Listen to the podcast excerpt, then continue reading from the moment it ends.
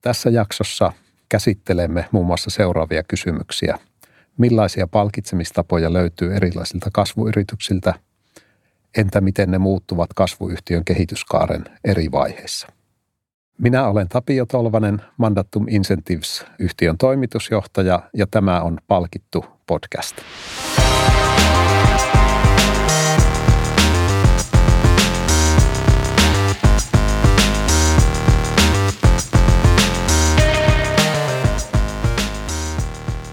Tänään meillä on vieraana G2 Investin toimitusjohtaja Petri Niemi.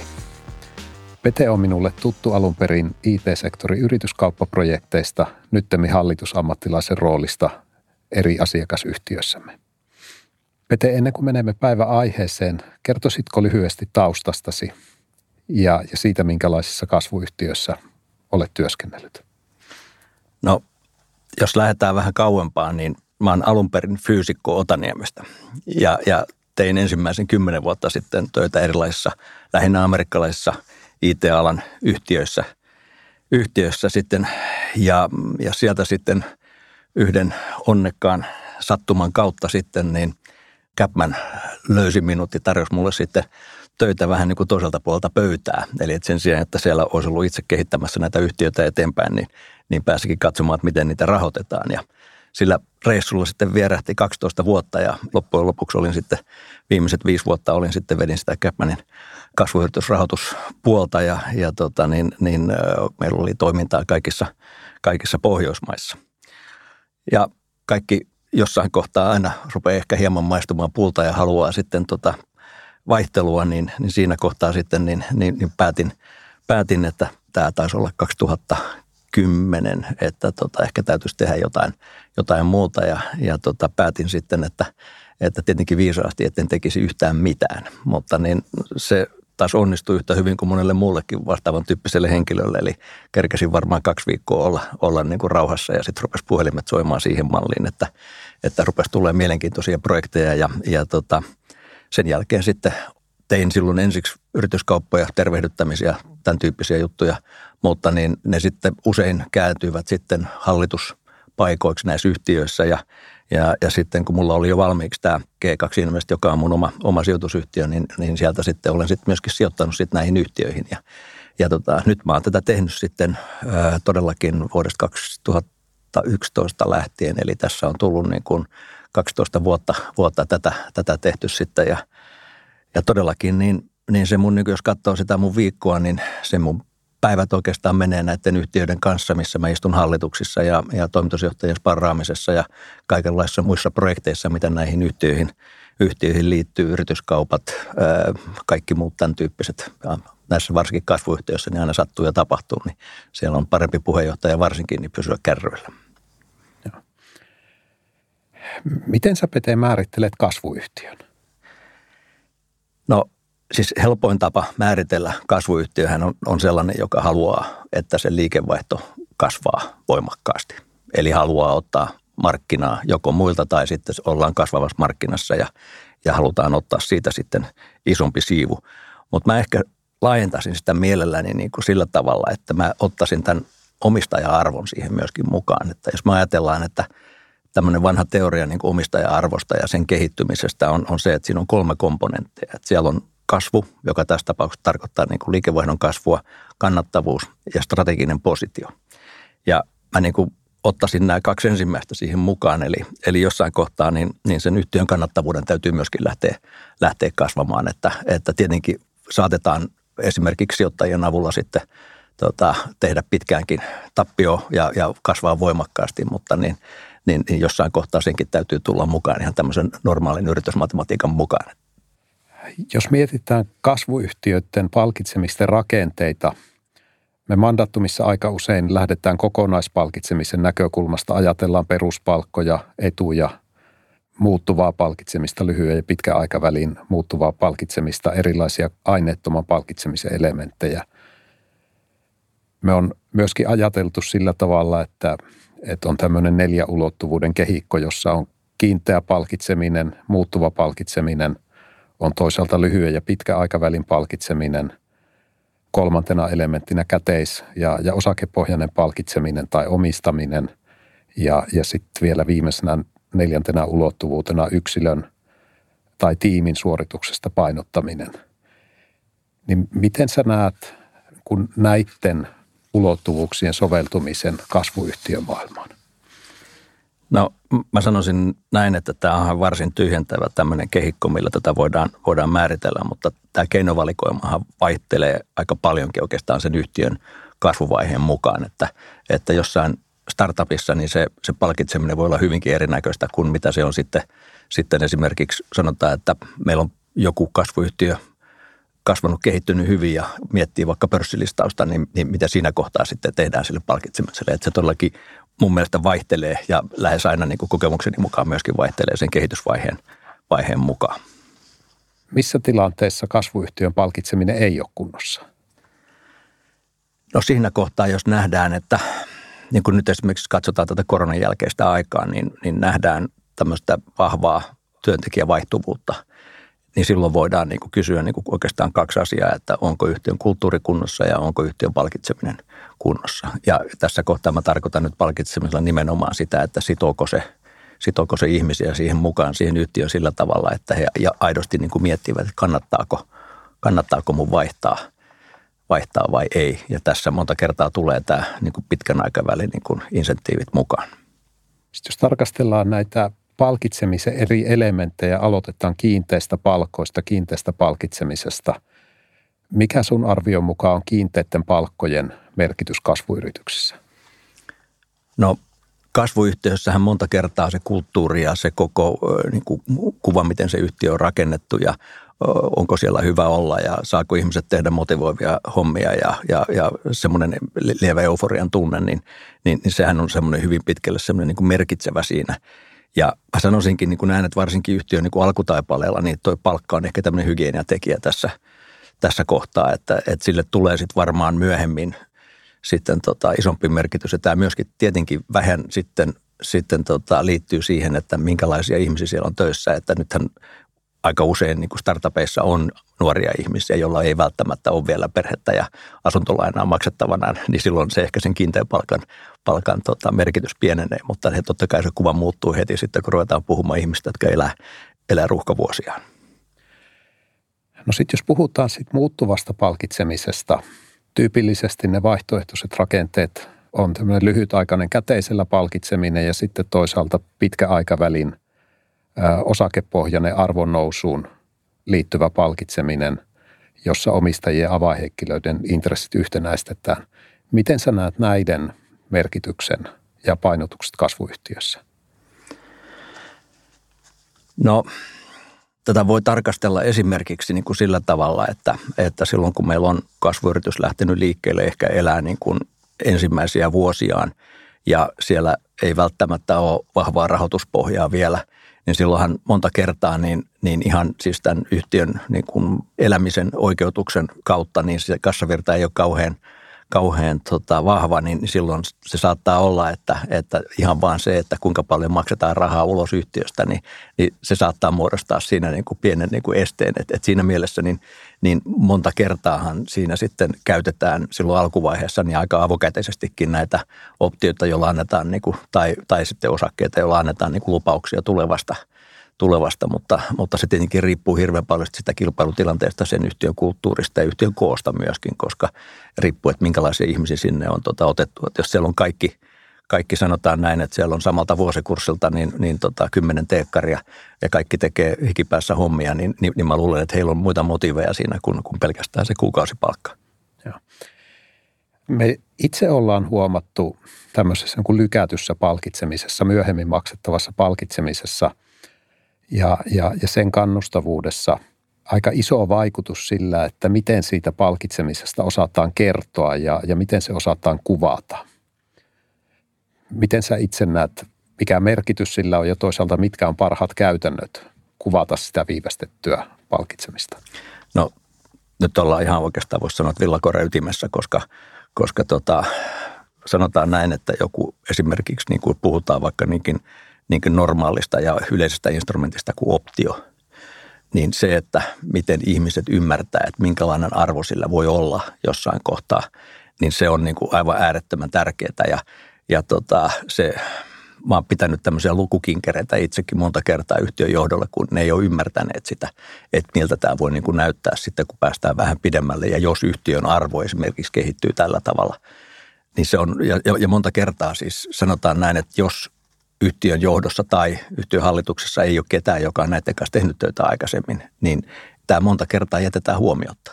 Ja silloin nimenomaan se, että meillä on, on joku taho, joka vähän pitää johtoa kädestä kiinni ja pystyy sen niin kuin kertomaan, että miten tämä homma menee, niin se on, se on mun mielestä aivan niin kuin äärettömän tärkeää.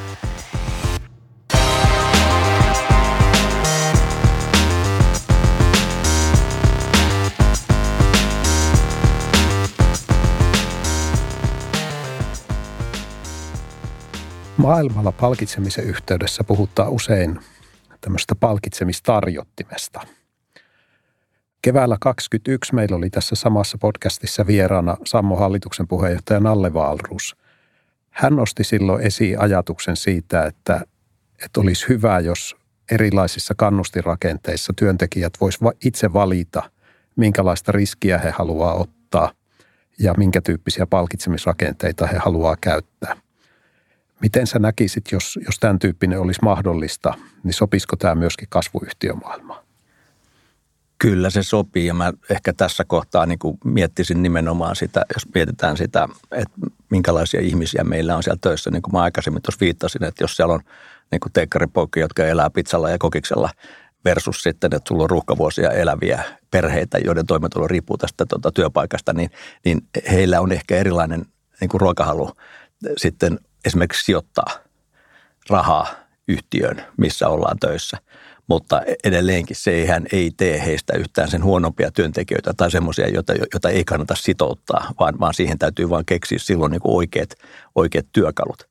Ja tätähän koko kuvio säätelee varsin voimakkaasti niin tämä meidän verotuskäytäntömme, joka nyt onneksi on pysynyt kohtuu pitkään niin kuin samannäköisenä, että meillä on stabiloitunut nämä erilaiset tavat tehdä näitä asioita ja tota, niitä osataan ehkä jo käyttää, mutta se, että onko se, onko se tämä tarjotin tai tämä valikoima riittävän laaja, niin siinä mä oon kyllä Nallekas varmaan ihan, ihan niin kuin samaa mieltä, että, että olisi hienoa, jos sieltä löytyisi, löytyisi erilaisia. Jos vaikka katsotaan eri Pohjoismaita, niin Ruotsissa on käytössä nämä osto-optiot, eli että sä käytännössä voit, voit ostaa optioita – jolloin niiden verotuskäytäntö on hieman sitten parempi ja tota, siinä se upside on huomattavasti erilainen. Ja, ja okei, no, Tanskasta ei kannata puhukaan, silloin on vaikea tehdä yhtään mitään, mutta esimerkiksi, että pystyttäisiin tämän tyyppisiä rakenteita käyttämään, niin, niin, niin tota, siinä saattaisi olla paljonkin, niin kuin, paljonkin sitten hyötyä, koska tämä, ainahan näistä maksetaan ne verot.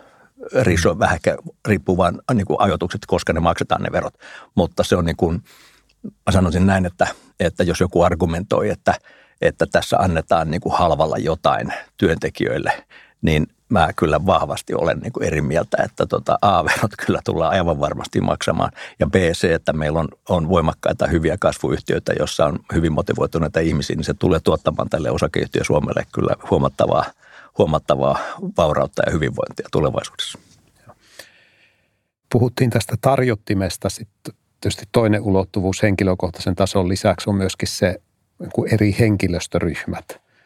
Miten sä näet kasvuyhtiöissä sen, että käytetäänkö semmoista äh, niin kuin samantyyppistä palkitsemista kaikille henkilöstöryhmille vai onko tarkoituksenmukaista eriyttää? Se riippuu tietenkin yhtiön tilanteesta. Nyt jos mä kerron tätä sotatarinaa tästä yhdestä hyvinkin perinteisestä yhtiöstä, joka sitten halusi lähteä kasvamaan, niin, niin siellä tehtiin ihan perushenkilöstöanti kaikille. Ja siellä sitten todellakin niin, niin ihan asentajaporukasta lähtien, niin sieltä rupesi tulemaan tuhat lappusia ja, ja, ja muutama tuhat euroa tähän henkilöstöantiin. Ja silloin on ollut myöskin vaikutus siihen. Mutta sitten tietenkin, niin jos katsotaan ihan raadollisesti sitä, että esimerkiksi tätä omistaja-arvon kehittymisaspektia, että ketkä siihen pystyy eniten vaikuttamaan, niin kyllä mä silloin erityisesti huolehtisin siitä porukasta. Ja silloin me puhutaan niin kuin useimmiten äh, yhtiön johdosta ja avainhenkilöistä, jotka on sitten siinä sen johdon, johdon tukena. Että et, et, et siinä mielessä se kyllä niin kuin ehkä vähän väkisinkin eriytyy. Mutta tässä ehkä vielä miettisin sit sitä, sitä, kun tuossa, jos katsotaan, että miten sitten lähdetään palkitsemaan, niin, niin just esimerkiksi sulla on myyjää hirveän vaikea palkita millään ryhmä, ryhmäbonuksella, vaan kyllä sitä myyjää täytyy palkita siitä suorituksesta ja siitä, että, että paljonko hän saa sitä, sitä niin kuin kauppaa aikaan. Sitten taas, jos sulla on kehittäjiä, niin kehittäjät on paljon helpompi katsoa, että sulla on, saattaa olla niin kuin projektitiimejä, missä on 60 ihmistä, niin, tota, niin semmoisen tiimin palkitseminen siitä heidän yhteisestä tuloksestaan on paljon helpompi. Eli nämä täytyy kaikki nämä, nämä ottaa huomioon siinä, ja tästähän tulee semmoinen kerrostunut rakenne, joka sitten mun mielestä niin pitäisi yrittää pitää mahdollisimman yksinkertaisena, koska jos ei se ole yksinkertainen, niin sitä on vaikea ymmärtää ja se on vaikea kommunikoida. Eli tässä on, niin kuin, tässä on tämmöisiä asioita, jotka hieman lyö, lyö niin kuin toisiaan korville, korville myöskin, mutta niin se on niin kuin, tämä on sanotaan näin vaikea kokonaisuus ja sitä varten tässä varmaan sitä selvennetäänkin tällä hetkellä ja, ja yritetään sitten löytää niin kuin yhtiöllä aina se paras mahdollinen ratkaisu, mikä toimii yhtiön kulloisessakin tilanteessa. Mitä sä ylipäätään ajattelet kasvuyhtiön kehityskaaresta ja, ja, ja palkitsemisen muuttumisesta kasvuyhtiön kehityskaaren edetessä? No, mä luulen, että siihen osittain niin kuin nämä, nämä niin kuin ulkoiset tekijät ja esimerkiksi juuri tämä henkilöstön määrä, liikevaihto, yhtiön niin kuin taloudellinen tilanne, mä tarkoitan nimenomaan kassavirtaa, että tehdäänkö positiivista kassavirtaa vai ei, niin nämä kaikki niin kuin vaikuttaa siihen.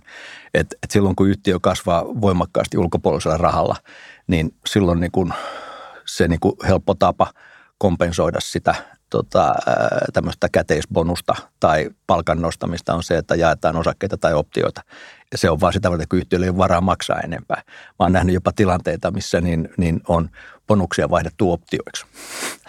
että ihan on nähty vaan, että, tota, että nyt, nyt pitäisi saada niin kuin kaikki liikennevä raha, niin täytyy saada kanavoitua siihen liiketoimintaan. Niin mitäs me nyt tehdään? Meillä on tuommoinen bonuspotti tulossa. Miten jos, jos annetaan ihmisille mahdollisuus vaihtaa ne optioiksi? Tämä menee vähän nyt takaisin siihen Nallan kommenttiin, että mitä työkaluja meillä on tässä tota, tällä paletilla tai tarjottimella, että, että mitä pystytään tekemään. Ja vaikka luulisi, että tämä palkitseminen on niin kuin jäykkää ja, ja tota, siellä on näitä määrämuotoisia instrumentteja, niitä kombinoimalla ja käyttämällä mielikuvitusta. Siellä pystyy tekemään kaikenlaista mielenkiintoista.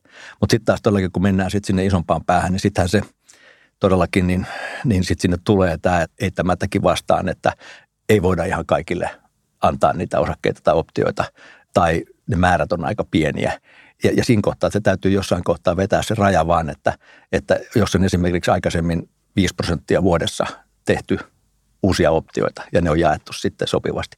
Niin jossain kohtaa, jos yritetään saada esimerkiksi ne optiot jaettua koko henkilöstölle, niin siellä sitten joku siellä häntä päässä, niin saa sitten yhden tai kaksi optioa, jotka on sitten jonkun euron arvoisia.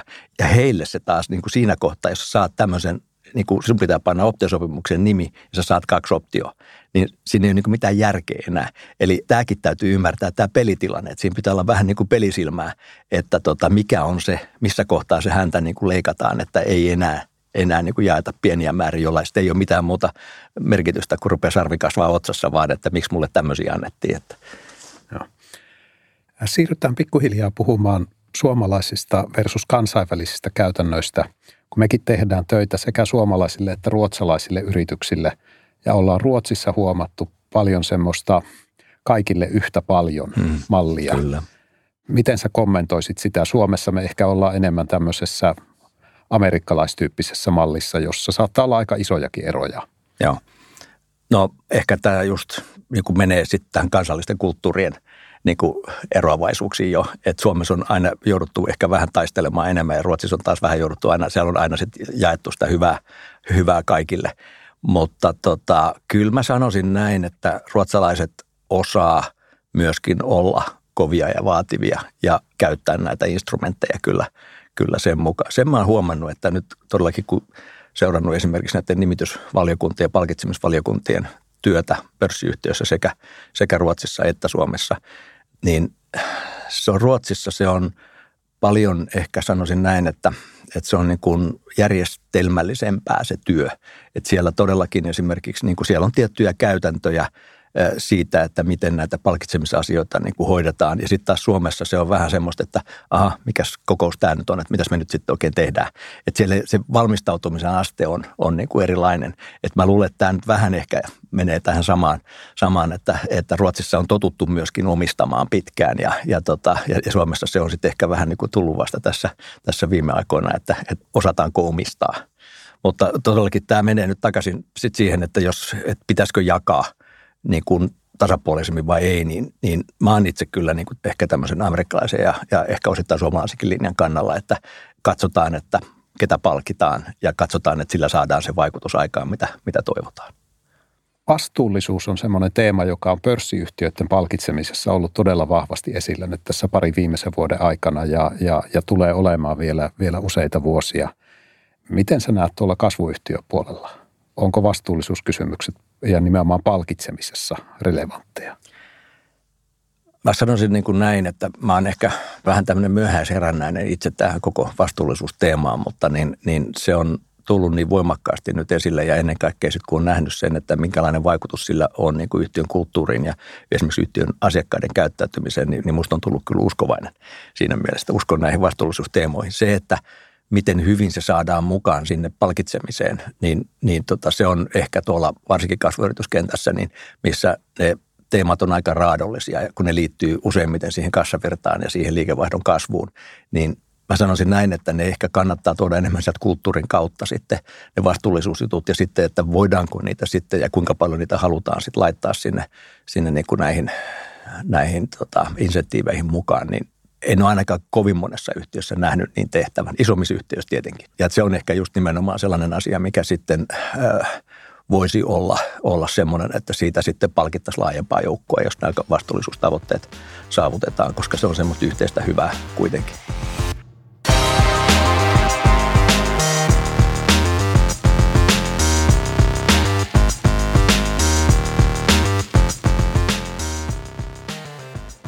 Tähän loppuu vielä kaksi erilliskysymystä. Äsken jo puhuttiinkin muutama sana verotuksesta ja, ja me tietysti kaikki ymmärretään, että, että valtio ja kunnat tarvitsee verotuloja omien tehtäviensä hoitamiseen. Sen vuoksi me tietysti, kun tämä ymmärretään, niin ollaan kaikki iloisia, tunnollisia veronmaksajia. Yritystoimintaan kuitenkin aina jonkun verran kuuluu verosuunnittelu. Miten sä näet verotuksen merkityksen kasvuyhtiöissä? No jos me katsotaan niin kuin tämänhetkistä niin kuin yhtiöiden verokantaa ja, ja näitä erilaisia niin kuin vähennyksiä, mitä siellä voidaan tehdä, niin Suomi on loppujen lopuksi aika hyvä paikka yrityksille, jos me ajatellaan ihan sitä niin kuin operatiivista toimintaa ja sen niin kuin verokantaa ja, ja, ja sen, sen niin kuin verottamista, että, että se on mun mielestä niin kuin erittäin positiivista. Ehkä se, missä se eniten ehkä sitten todellakin iskee, on sitten, kun ruvetaan puhumaan näistä niin kuin omistamisesta, omistamisen verottamisesta, koska, koska äh, kuitenkin niin se, että meillä on – ihmisiä töissä kasvuyhtiöissä, jotka kokevat ja faktisesti omistavatkin sitä yhtiöä, niin sillä on aivan valtava merkitys sen yhtiön niin menestyksen kannalta. Koska jos nämä tehdään oikein, nämä insentiivi- ja kannustus- ja sitouttamisjärjestelmät, niin tota, se – Siis se on siis aivan valtava se käsin kosketeltava se niin kuin ero, mikä sinne tulee sille henkilöstölle ja, ja tota se semmoinen niin kuin tunnelman muutos sinne. Että et, et kyllä mä niin kuin siinä mielessä niin, niin kuin sanoin, että varmaan joku, joku e-, ekonomisti osaa sen laskeekin, että, että tota, jos esimerkiksi pystyttäisiin vähän monipuolisemmin käyttämään tota, näitä erilaisia instrumentteja ehkä hieman, hieman niin kuin, tota, alemmalla verotuksella tai esimerkiksi viivästetyllä verotuksella, niin kuin nyt on joitakin aloitteita ollut jo, niin minkälainen kokonaisvaikutus sillä olisi meidän kansantalouden kehitykseen. Et, tota, ja ja semmoisia analyysejä mä ehkä enemmänkin haluaisin nähdä. Hmm. Se, mikä ainakin mun mielestä on ollut näkyvissä, on se, että kun meillä on ollut muutamia tämmöisiä yksisarvis eksittejä, niin, niin se kuinka iloisia veronmaksajia sieltä on tullut. Joo, kyllä. Tullut, se on musta hämmästyttävää. Joo, Joo ja, ja, ja tämä mun mielestä siis, tässä on myöskin ehkä sellainen – sellainen tota, sukupolvien välinen ero. että nyt kun elänyt tämmöistä niin kuin kasvuyritysarkea tässä yli kaksi, pitkälti yli 20 vuotta, niin sehän oli tämmöistä suomalaista kansallisurheilua, että välttää veroja. Että niin kuin tehtiin niin kuin ihan valtavia juttuja, käytettiin valtavasti aikaa siihen, että kuhan ei tarvitse veroja maksaa. Tilinpäätössiirtoja ja kaikkea muuta kummallista ihmeellistä tehtiin tota, niin yhtiössä. Mutta tänä päivänä sitten kun puhutaan aidoista kasvuyhtiöistä, mitkä sitten, missä sitä arvoa tulee nopeasti ja paljon, niin tämä uudempi sukupolvi, niin ne on hyväksyneet sen tilanteen, että näin tämä menee Suomessa. Ja, tota, ja se on hieno nähdä, nähdä tota, niin esimerkiksi näiden peliyhtiöiden kohdalla just, että miten, miten siellä on sitten niin kuin otettu tämä niin kuin tilanne ja, ja puhutaan sitä avoimesti, puhutaan siitä niin kuin läpinäkyvästi, että, että, että näin tämä meni. No sitten vielä toinen tämmöinen erityiskysymys. Siinä, missä me ollaan kaikki verottaja hyviä ystäviä, niin sitten meillä on tämmöinen toinen ystäväjoukko, eli juristit, joita kasvuyhtiöt kuitenkin tarvitsee. Miten sä näet nämä kasvuyhtiön palkitsemiseen liittyvät oikeudelliset asiat ja kuinka tärkeää se on, että ne on hoidettu kunnolla? Jos niitä ei hoideta kunnolla ja kaikkien pykälien ja mukaan, niin sitten siellä kohtaa, kun sen ohjelman pitäisi antaa sitten se palkkio tai palkita sitten siellä loppupäässä. Esimerkiksi puhutaan jostain näistä tota, osake- tai optiopohjaisista järjestelmistä, niin se pitäisi niin kuin realisoida siellä toisessa päässä. Jos se onkin tehty väärin, niin se pettymyksen tunne, mikä siellä on sillä sun tärkeimmällä kohderyhmällä siinä yhtiössä, on niin kauhea. Että siinä mielessä niin mä – sen mä oon oppinut tässä, että, että ilman juristi ei näistä selvitä vaan, vaan siellä täytyy olla joku, joka osaa katsoa ne läpi ja osaa tehdä ne oikein ja tekee ne paperit oikein. Et siis se, että, että toimitusjohtaja lähtee ottaa jonkun mallin jostain ja lähtee sieltä sitten säätää itselleen niin kuin sopivaa optio niin ei tule toimimaan.